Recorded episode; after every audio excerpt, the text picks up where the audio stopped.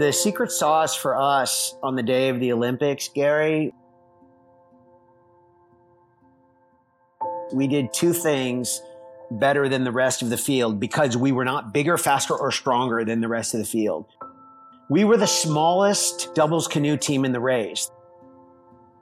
What we did better on the day of the race was we corrected mistakes a little more quickly and a little more effectively than the rest of the field.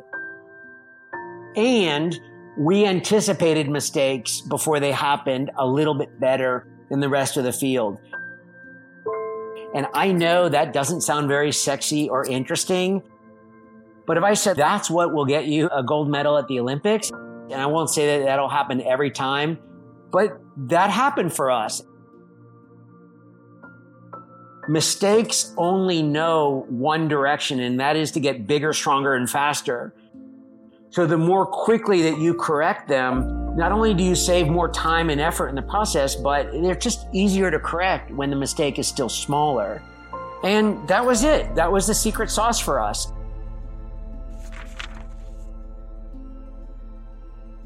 And so what I always say about aiming for the rocks, there's opportunities in confronting the obstacles. Yes, they look scary, but here's the river hydrology truth about confronting obstacles. When water piles up on a rock from the upstream side of it, it's just energy. It's got to release at some point. So the water that releases around the sides of the rock often releases at a pace that's faster than other parts of the river. So if you can align your boat and paddle and body close to the rocks, you'll often be in water that is deeper, faster, and more helpful to you in your life. You don't get there unless you're willing to confront the obstacles. So aim for the rocks. My name's Dr. Gary Crotaz, and I'm a coach, podcaster, and award-winning author of The Idea Mindset, a book about how to figure out what you want and how to get it. The Unlock Moment is that flash of remarkable clarity when you suddenly know the right path ahead. When I'm in conversation with my coaching clients, these are the breakthroughs that are so profound that they remember vividly where they were, who they were with, what they were thinking when their unlock moment happened. In this podcast, I'll be meeting and learning about people who have accomplished great things or brought about significant change in their life. And you'll be meeting them with me. We'll be finding out what inspired them, how they got through the hard times, and what they learned along the way that they can share with you. Thank you for joining me on this podcast to hear all about another Unlock Moment. Hello, dear listener, and welcome to another episode of the Unlock Moment podcast. Now, to date here on the Unlock Moment, we've had world-leading coaches, top CEOs, high-growth entrepreneurs, world-class dancers, a movie star, a Nobel Prize winner, and an astronaut. High-performance leadership comes in many forms. Today, I'm delighted to welcome the first Olympic gold medalist to feature on the Unlock Moment. Joe Jacobi is an Olympic gold medalist, CEO, performance coach, and author who guides high-performance leaders to ignite their second wind to confront challenging midlife transitions with meaning and adventure. Back in the Barcelona Olympics of 1992, Joe won America's first ever Olympic gold medal in the sport of whitewater canoe slalom, competing with his canoeing partner Scott Strausbaugh.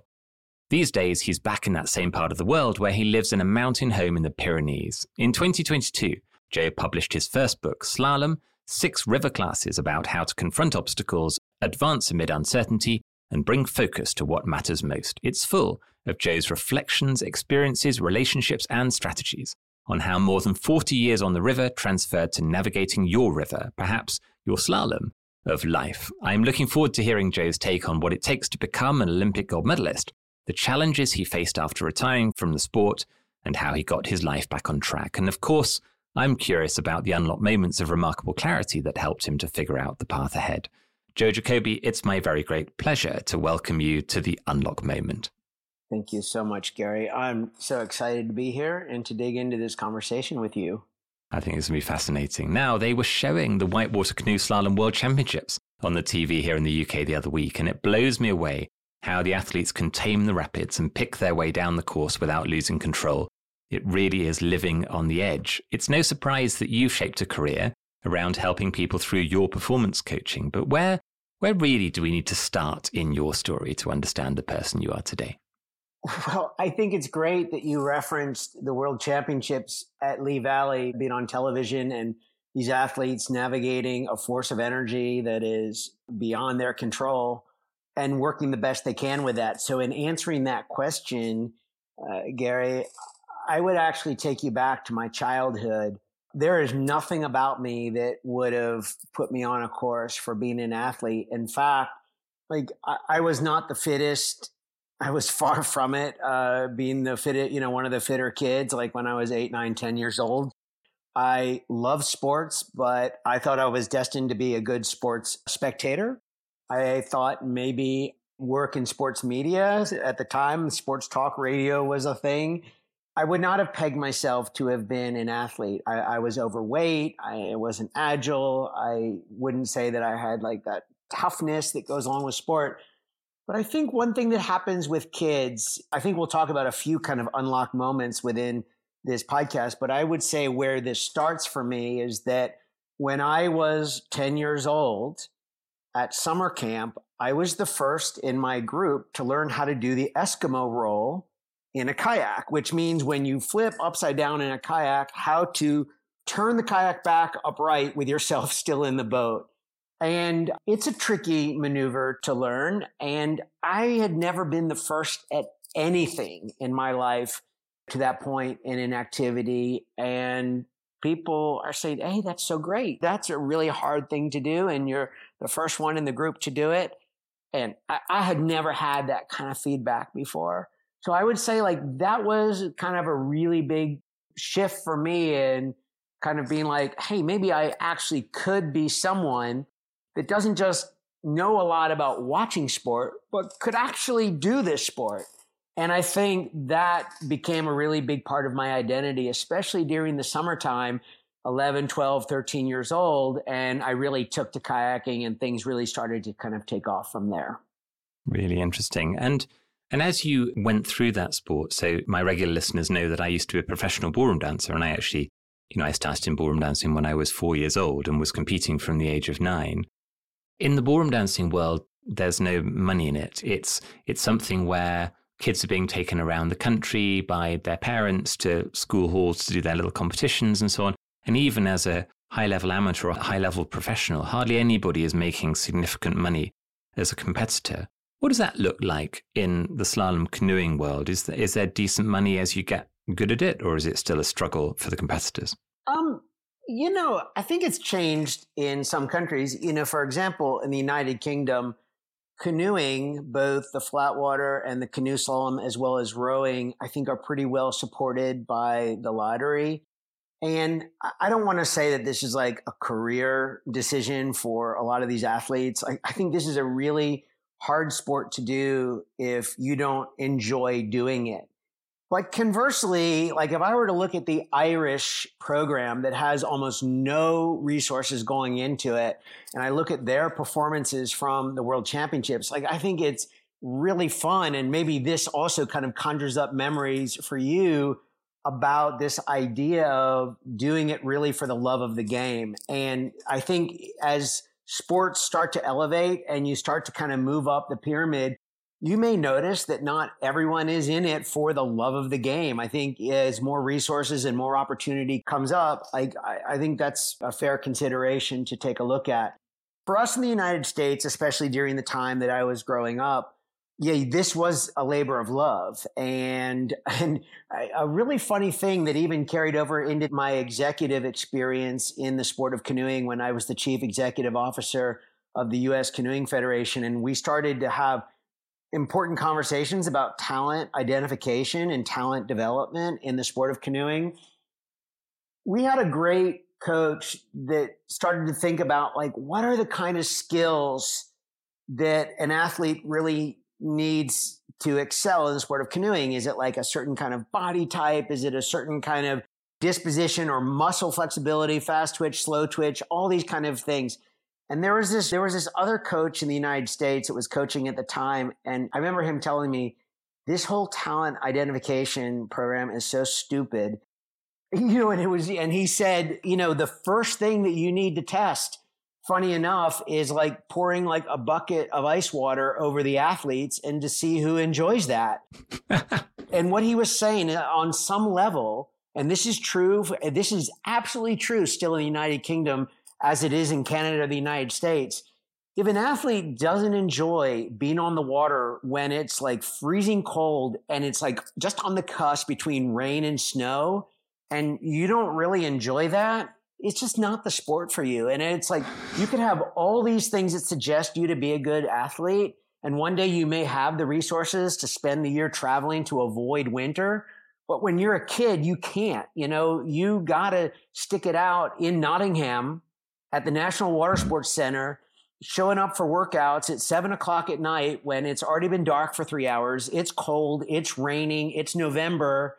And if you don't like enjoy going to the National Water Sports Center in Nottingham at that hour, it's really hard, I think, to excel in the British system. Like if you're not that kind of person that like would enjoy that, yeah, I think it's an interesting way of thinking about talent, you know, development and kind of looking at that sort of love for the sport. Mm. And of course, most of us are watching our sport and we're watching the game, the match. We're watching the end product, and people show up and they might be the world's fastest sprinters, or they're amazing football players, rugby players, tennis players, canoeists, dancers, whatever it is. You have no idea, if you haven't been somewhere in that kind of world, how much blood, sweat and tears is involved right up to the moment before they walk out on that track or that pitch or that course or that dance floor, whatever it is that's taken them to that stage. And I think people are really shocked sometimes then when they hear what people put themselves through to make it to, not just to be really good in their sport, but the absolute elite peak of their sport. It's a really different mindset. And I'm fascinated to work with people who have that kind of, you know, this isn't about getting to a high performance state. This is getting to an ultra high performance state. You need an ultra high support environment, but you also need ultra high challenge, because there's lots of people who are really talented out there. For you, when you were transitioning through, coming through in the sport, do you remember a time when you suddenly went, you know, actually, maybe the Olympics is something we could go for. Maybe I could become an Olympic medalist. Maybe I could become an Olympic gold medalist. When was that for you? And was that a shift in your mindset? So actually, this is a nice sort of carryover from the last part of our conversation about sort of your love, you know, love for the sport. One of the things that was interesting about our sport, the whitewater canoe slalom, was it was on the Olympic program first time, 1972. And then it was off the program for 20 years, and then it was re-added to the program in 1992. The flatwater canoeing had been on the Olympics every year since that there was an Olympic game since 1936. So we were much newer and undeveloped relative to the Olympic program. So at the time that my doubles canoe partner and I, we started paddling together when I was a senior in high school, Gary. And canoeing was not an Olympic sport. And by the time we won our first medal at a World Cup race in 1988, still not an Olympic sport. And then in 1989, officially added to the Olympic program. And we sort of get through that year, 1989, we add a couple of more World Cup medals to our resume, including winning our first World Cup race. And now the Olympics are 3 years away. Our sport's on the program and we're pretty good. Like, not the best, but we're pretty good. So it was interesting to answer your question very specifically. Like, we were always just motivated to be the best we could be. And if that meant being world champion, great. If that meant the opportunity to be Olympic champion, great. But I think it really, on the day of the Olympics, it wasn't even about being Olympic champion. It was still going, you know, down to the canoeing venue here in La Seu d'Urgell where I live, and just doing the best we can, because that's all that we can control at the end of the day. So it was interesting. Like, I never started this with an Olympic dream. That is different for a young person in the US or the United Kingdom today, because canoeing is a bit more anchored onto the Olympic program. It's been there for a while. There are systems, there are infrastructures, and it's a lot more predictability to the performance models as well. So for me, that idea, of course, I went to bed, you know, fell asleep with the idea of like, oh, what would it feel like to stand on an Olympic podium? Not until just the last couple of years before there, you know, that actually happened. One of the fascinating things about sport is that in some sports, the final, like in football, you know, the final's 90 minutes. So it's quite a significant period of time, and all the experiences and all the emotions are filled into that. But in something like canoeing or sprinting, something like that, the moment in your life that might define decades ahead can be a few seconds, a few minutes. For you, I mean, how long was your winning run down the slalom canoeing course? 122.41 seconds. So a little over 2 minutes. Right. That was the winning time at the Olympic Games, was 122 seconds, 0.41. It's amazing, isn't it? And what do you remember of that run? I remember quite a bit about the run, but I will tell you, I remember a lot about crossing the start line. So I remember everything that happened before the run. I remember quite a bit about the run itself. And then almost everything that happened after we crossed the finish line is a fog. I have very few memories of the day of what happened after we crossed the finish line. Mm. And by the way, when we crossed the finish line, we weren't the winners of the race at that stage. And I can explain that in a moment too. The race itself was really interesting, and I love sharing this with people because I think it's a really different perspective on success at the high performance level. Because I think people believe like you have to do something super incredible, super amazing, super gritty, super resilient, super something. And what was really interesting, the secret sauce for us on the day of the Olympics, Gary, was we did two things better than the rest of the field because we were not bigger, faster, or stronger than the rest of the field. We were the smallest doubles canoe team in the race. So there's two people in our canoe, and I'm going to use pounds, not kilograms here, but we were, of the 17 doubles canoes in the race, we were the lightest team in the race. We were one of two teams that weighed under 300 pounds. Everyone else closer to like 350, 375 in combined weight. So people are a lot bigger and stronger than us, which means being good in our sport isn't a function of your own power. It's your ability to align well with the power of the river, which is always going to be stronger than you and me. So that's why like small, light people can do really well in our sport. But getting more granular on how we did it, knowing that we weren't bigger, faster, stronger than the rest of the field, what we did better on the day of the race was we corrected mistakes a little more quickly and a little more effectively than the rest of the field. And we anticipated mistakes before they happened a little bit better than the rest of the field. And I know that doesn't sound very sexy or interesting. And if I said, oh, that's a good way to have like a nice run down the Olympic course, people would go, yeah, that sounds about right. But if I said like, that's what will get you a gold medal at the Olympics, and I won't say that that'll happen every time, but that happened for us. And I think we really underestimate the idea of course correction and how good we can get at course correction, and why I think it is interesting for people in all other industries to be asking themselves like, why don't I course correct and sort of get the boat back on track a little bit sooner? It saves a lot of energy, a lot of time, and a lot of resources. Mistakes only know one direction, and that is to get bigger, stronger, and faster. So the more quickly that you correct them, not only do you save more time and effort in the process, but they're just easier to correct when the mistake is still smaller. And that was it. That was the secret sauce for us. And the more that we continued to do that as we went down the course, the more that we started to relax and the more that we started to enjoy the process and then enjoy the run on the course. And that's what it really looked like we were doing by the end of the second run, because we get two runs down the Olympic course at the Olympic Games. They take the better of your two runs. But that's what it looked like was happening for us. And when we crossed the finish line, we had the best time. What was interesting, the reason I said that when we crossed the finish line, we weren't the winners, there were still only one boat goes down the course at a time in our sport, and there were still 10 more boats to come down the course. Anyone that goes faster than 122.41 seconds takes the lead. So we're just having to watch now until, you know, the last boat crosses the finish line. So at that moment, you know, when you see us cross the finish line and we put our hands in the air and we're clearly happy and we enjoy the process, people who see it on video say, oh, that's the moment you won the Olympics. And we're like, nope, that's just the moment that we realized we went to the Olympics and had done the very best that we could do. Really interesting.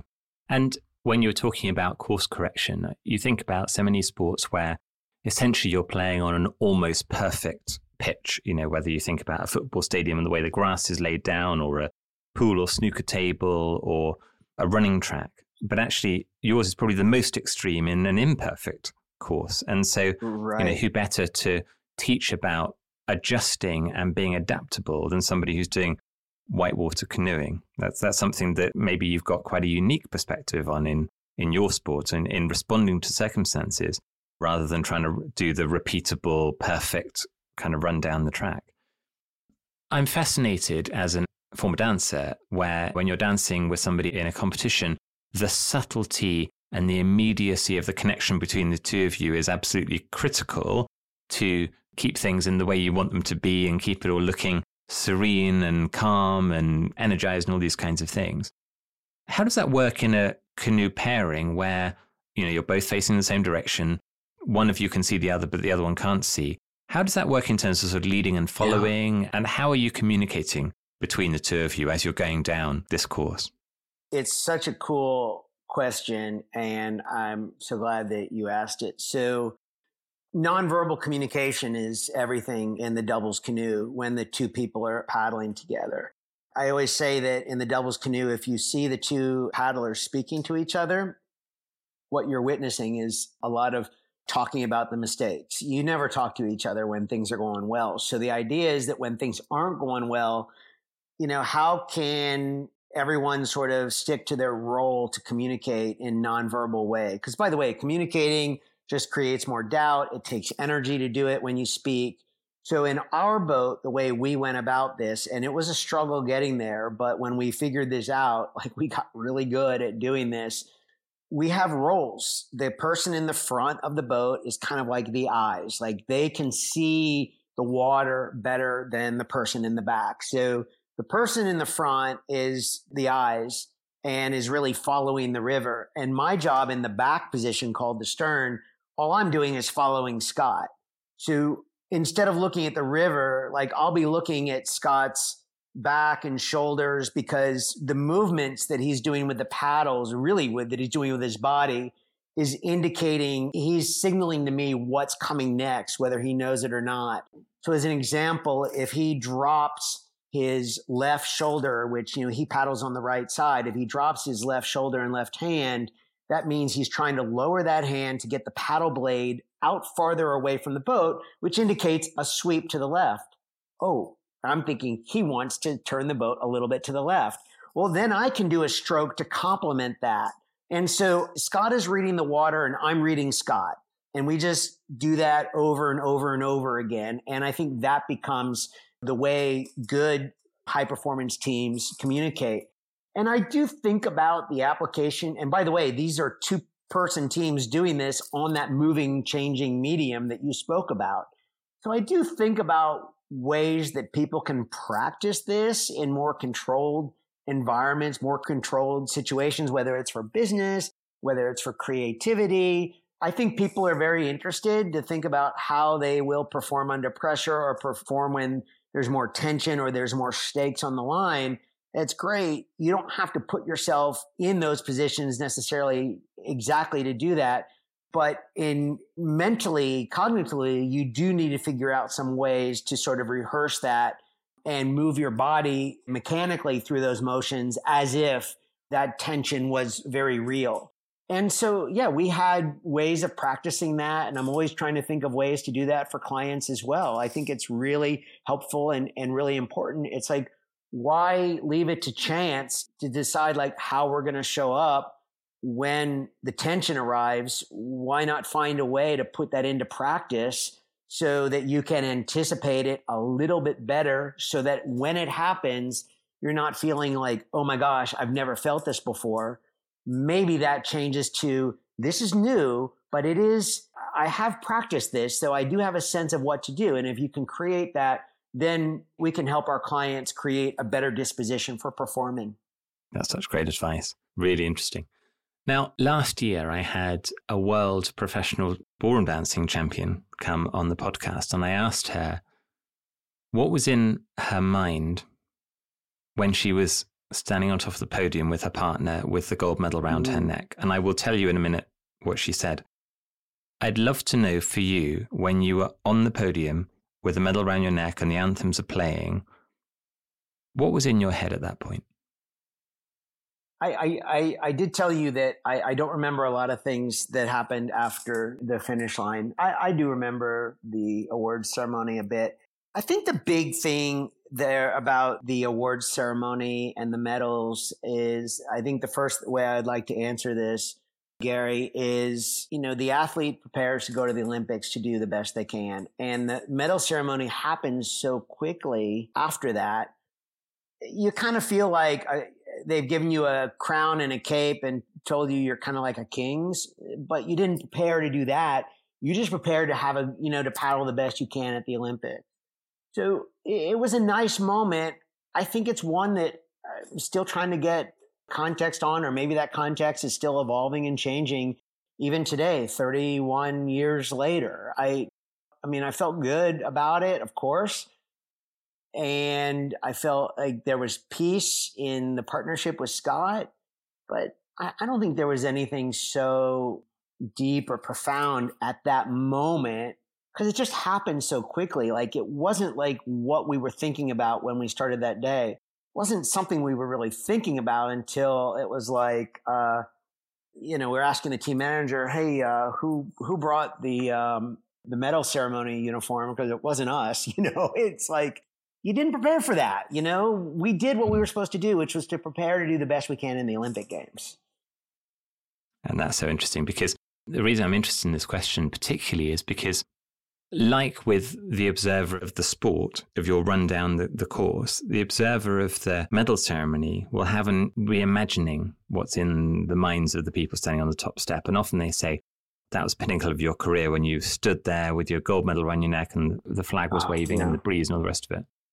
Joanne, what she said, this was the culmination of 30 years of hard work, training and competing through her life. And she said, the thing that was in my head was, is that all?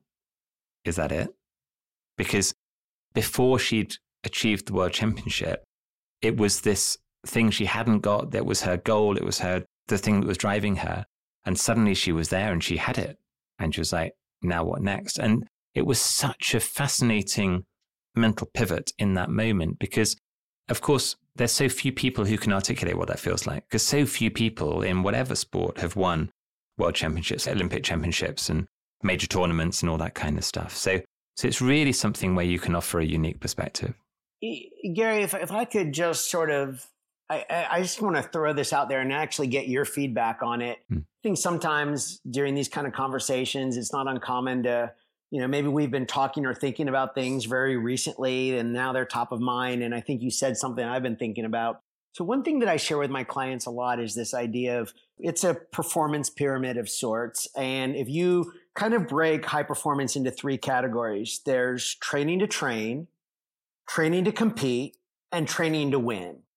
And I think our society really obviously puts a lot of priority on training to win and the winning part. But it is the top of the pyramid, which is like the top of the mountain, which is the altitude is super high, so the oxygen is really thin, and the space to move around is really small. It's such a small part of it.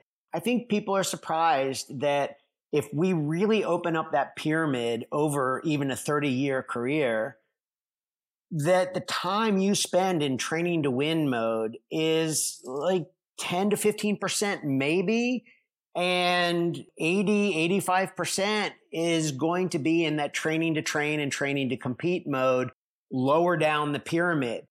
And that is different. And that's a lot more where more people exist also. Now, here's the part I wanted to kind of throw to you because that might make sense, but I've been having fun with this lately.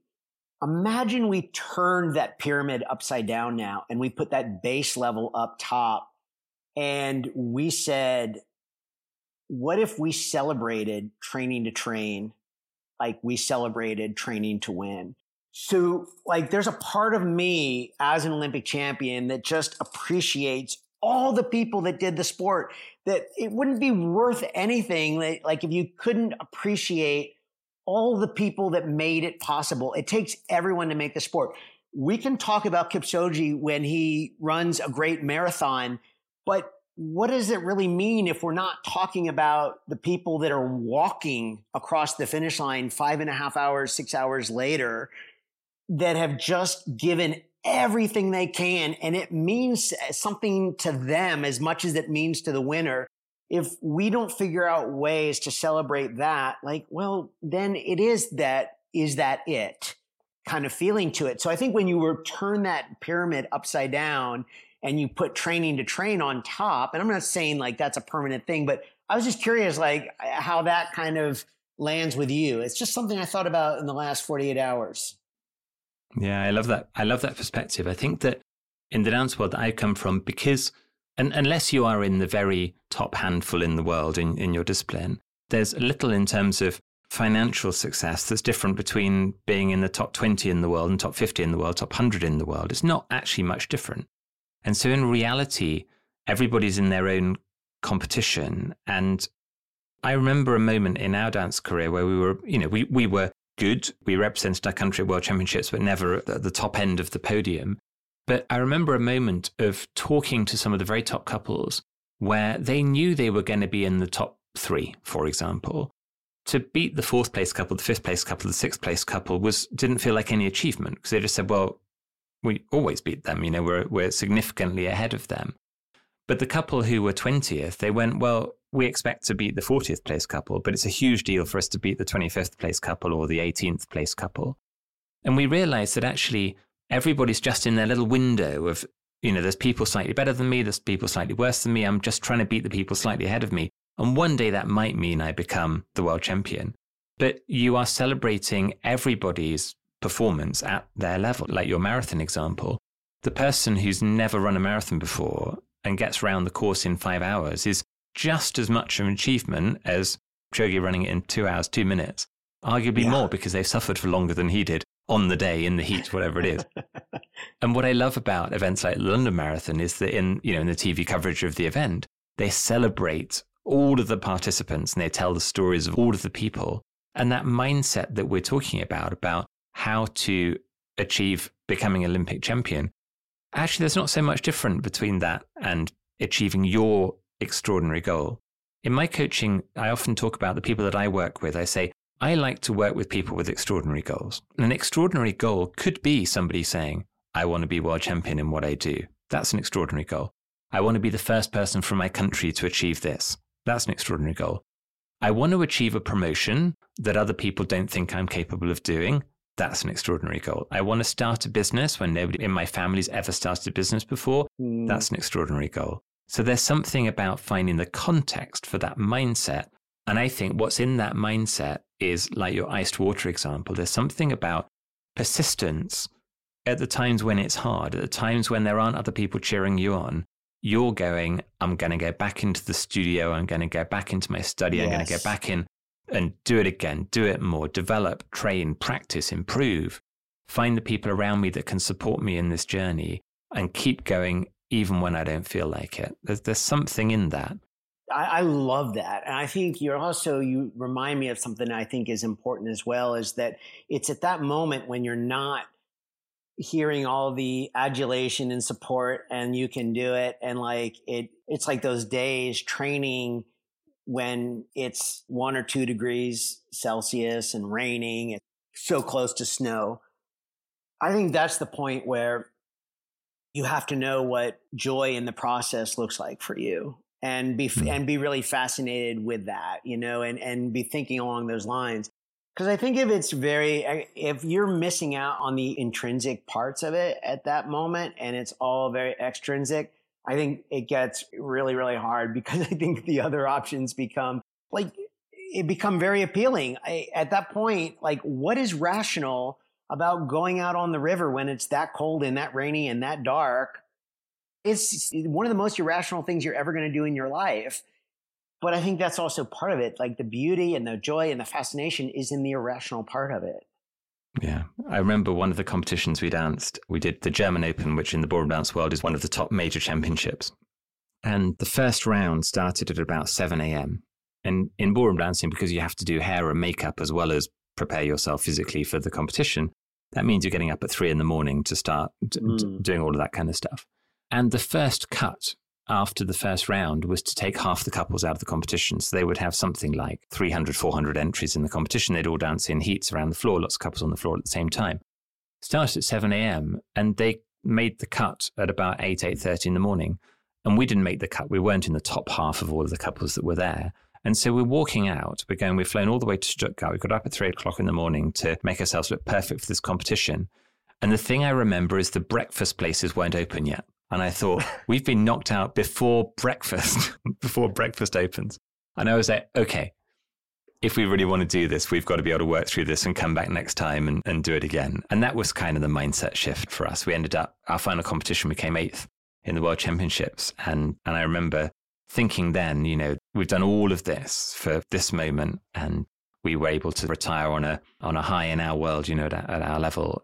But yeah, you remember the times when it was late at night and you were going, we're going to go again. Nobody else can see me do this, but it's important for us. Gary, I think there's something embedded in your story that I also think is maybe worth expanding on, you know, for listeners that are trying to pull lessons and elements of transfer from high performance sport, high performance activity to other activities in life, whether it's business, relationships, health, wellness, art, whatever. Is that I think it is really easy in the worlds of like ballroom dancing or canoeing to look at the very top people and be like, oh, what are they doing?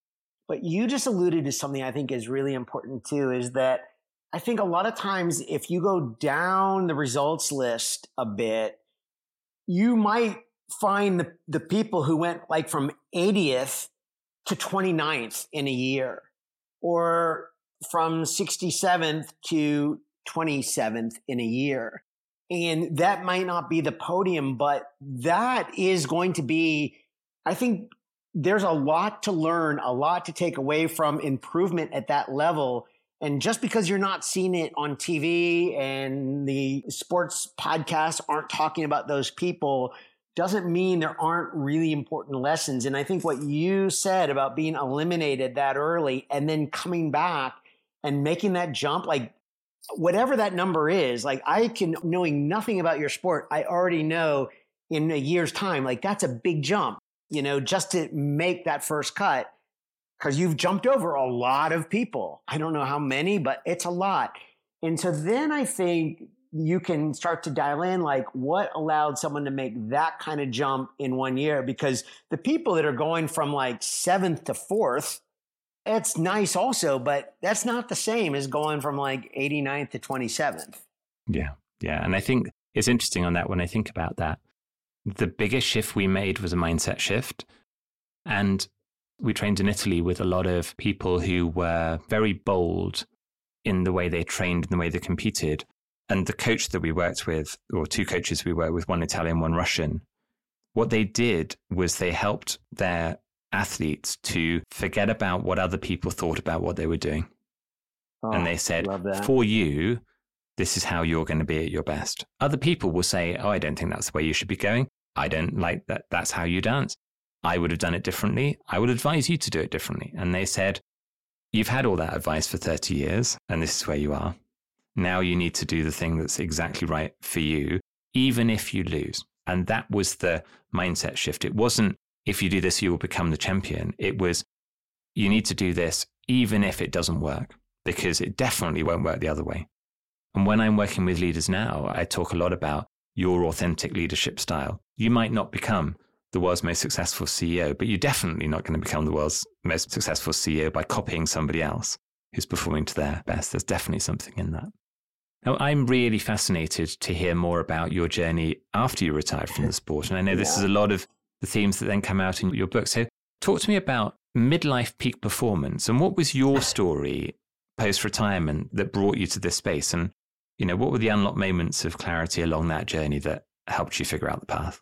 So it takes a little while to figure this out. But I mean, if I sort of, I'm 54. I just turned 54 years old, Gary. And, you know, if I look back 10 or 11 years ago when I was the chief executive officer of USA Canoe Kayak, I think having those jobs in the Olympic movement, I think it's very easy to get caught up in the game of, you know, your profile, your status, power, control. I don't want to say money. I was one of the lowest paid CEOs in the Olympic movement in the United States. But, and I think my life was really messy in a lot of ways at that point in my life. So let's say I was sort of in my early 40s and I weighed about 60 pounds more than I do today.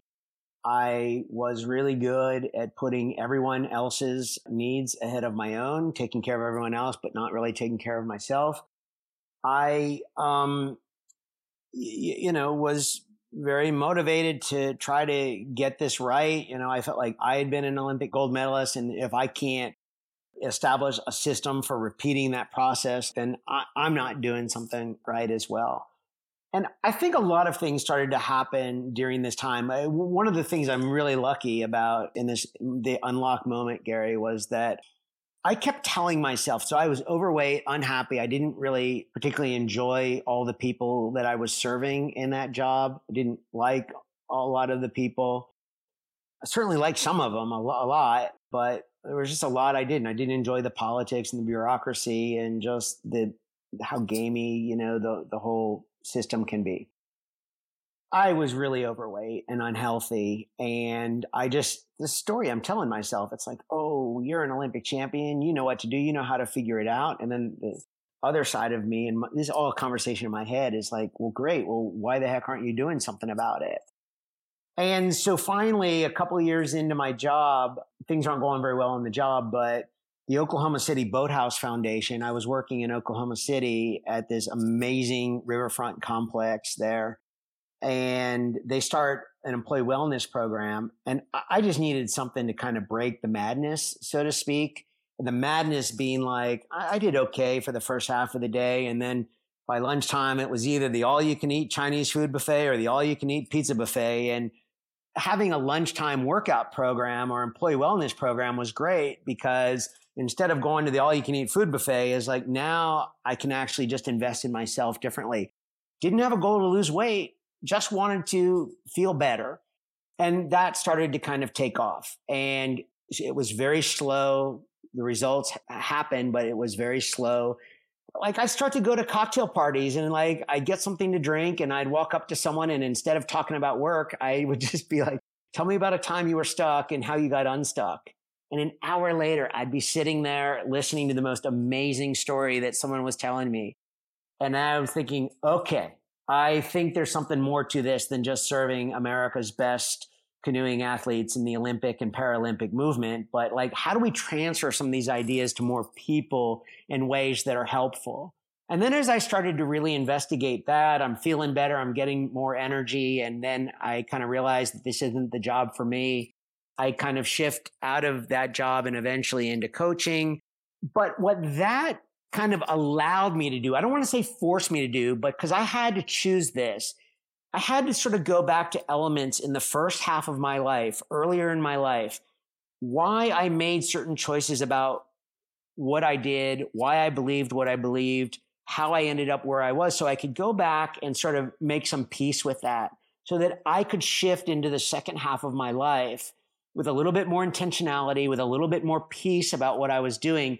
And like you've been saying throughout this podcast, for the first time in my life, be the author of my own scorecard.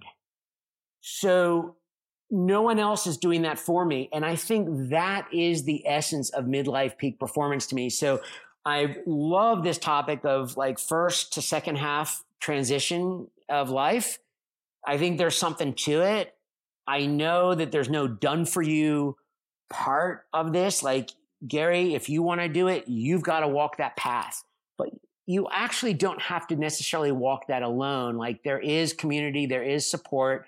It may not always be a happy process. It may not be an easy process, but one thing I do feel comfortable saying, it will be meaningful if you do it right. Some people choose to embrace it. And by the way, some people get to 80, 85 years old and say, I'm not interested. No judgment. It's not for everyone.